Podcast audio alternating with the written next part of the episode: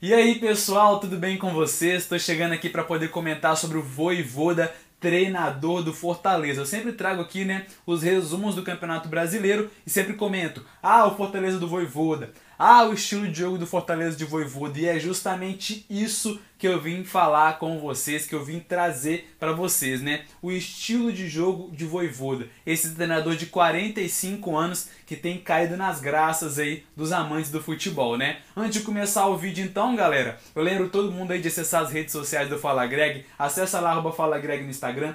Clicando lá vocês vão ter acesso a vários conteúdos, né? Muitos conteúdos interativos por lá. Curte, compartilha com geral. Acesse o link na bio. Clicando lá vocês vão ter acesso ao Twitter, ao Spotify, ao YouTube, ao site. Então acesse essas, essas outras redes também e compartilhe com todo mundo que é muito importante para que eu possa dar prosseguimento ao trabalho, beleza, pessoal? Então vamos começar aí falando de Voivoda, né? Esse treinador de 45 anos, é, a última passagem dele foi pelo União La Calera, que teve presente na Libertadores, inclusive foi muito por conta do trabalho dele, né? É, o União La foi vice-campeão chileno, enquanto o Voivoda esteve por lá e ele conseguiu colocar a equipe pela primeira vez na Libertadores, o que é um feito inédito aí para essa equipe chilena. Voivoda chegou ao Fortaleza então e já começou ali a implantar o seu esquema tático. Vale lembrar que a diretoria do Fortaleza analisou bastante, porque eles têm um projeto muito interessante, né, pessoal?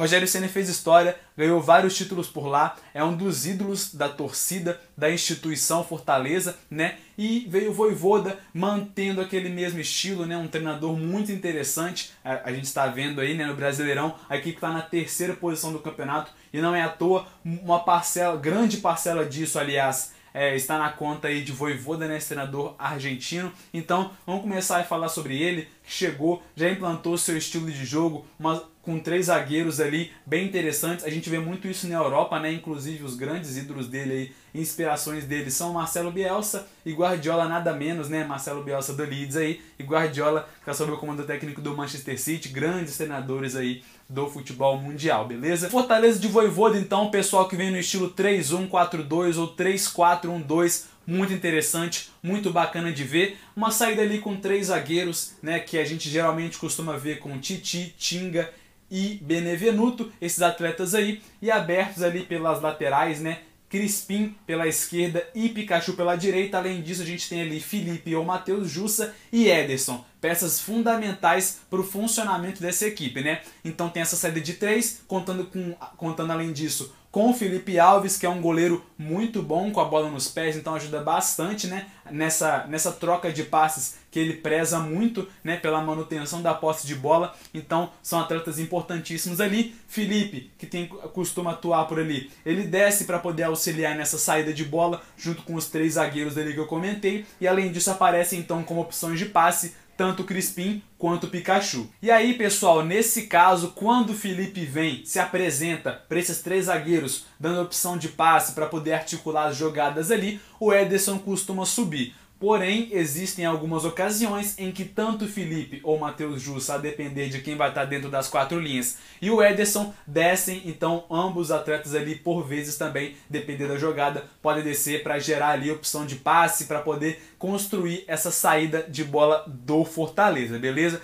A gente já passa para a linha de meio campo, então vale destacar que Crispim e Pikachu são caras fundamentais, esses alas do Fortaleza, por quê? Porque lá na fase ofensiva, lá no, no ataque, na, na finalização das jogadas, eles dão superioridade numérica o que causa ali né, dificuldades para o adversário na marcação. Eles geram espaços ali, dão opções de passe e aí, tendo essa superioridade, a defesa, né, a marcação do adversário se complica porque não consegue ali marcar um ou outro jogador que tiver livre e aí acabou, né, pessoal? Se a equipe foi eficiente, como é o Fortaleza de Voivoda, acabou, é gol. Então, assim, é muito bacana ver essa implementação aqui no futebol brasileiro e tem surtido bastante resultado, não é à toa que o Fortaleza tá aí brilhando nas competições que disputa. Então, pessoal, essa equipe de Voivoda aí que tem bastante movimentação, muita troca de passe, tem um estilo de jogo ofensivo bem propositivo, manutenção da posse de bola ali, muitas trocas de passe, inversões conscientes, né? Então dificulta bastante a movimentação do adversário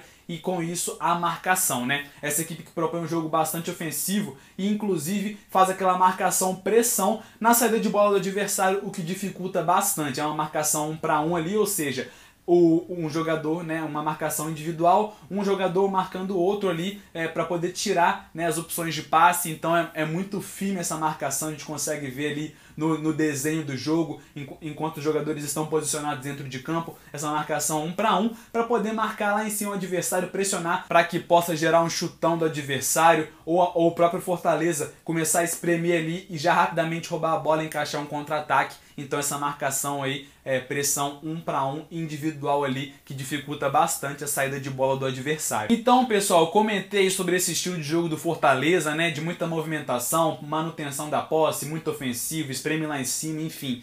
Né? É, eu vou comentar agora sobre destaques do Fortaleza e eu começo por Ederson. É um jovem atleta aí do Fortaleza, começou, né, saiu da base do Cruzeiro, é do Corinthians, está emprestado ao Fortaleza. Vamos ver como é que vai ficar, inclusive, essa situação do Fortaleza, né? Se pode adquirir o garoto aí, porque ele é peça-chave dessa equipe de Voivoda, né? Ele tanto ajuda na construção da jogada, quanto na finalização dela. É um cara que tem um desarme muito bacana, é um cara que morde bastante, tem um desarme bem consciente sabe finalizar bem para gol e tem noção de posicionamento. Então esse cara é fundamental da transição ofensiva da equipe ali na construção, né, na, na zona de meio campo ali, da criação para a finalização das jogadas. Então Ederson é esse primeiro grande, destaque. E outros dois que são muito interessantes também, que chamam bastante atenção, são David e Robson. O David que é um cara de maior velocidade, né? Tem, consegue atacar bastante os espaços cedidos pelos adversários, tem marcado gols aí tem sido muito importante né, para esse ataque do Fortaleza. E Robson, que é um cara mais robusto, aquele cara que consegue segurar mais a bola, né,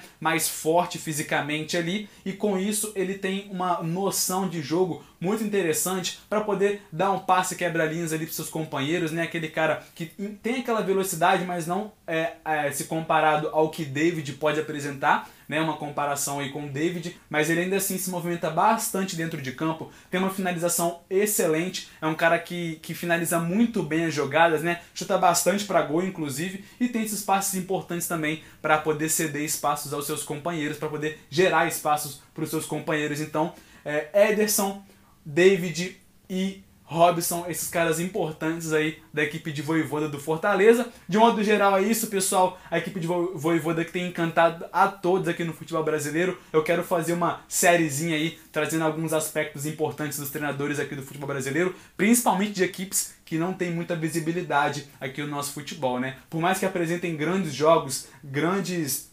resultados acabam não tendo muita visibilidade e isso é muito triste, né? Mas eu quero trazer isso para vocês, mostrar um pouco disso para vocês, então fiquem ligados que eu tô preparando um próximo conteúdo aí sobre Antônio Oliveira, o treinador do Furacão do Atlético Paranaense, tá bom? Se vocês gostaram, deixa o like aí, compartilha com todo mundo, comenta também, é muito importante para gerar maior movimentação dos vídeos, dos conteúdos aqui do Fala Greg, tá bom, galera? Tamo junto demais e até o próximo conteúdo. Valeu!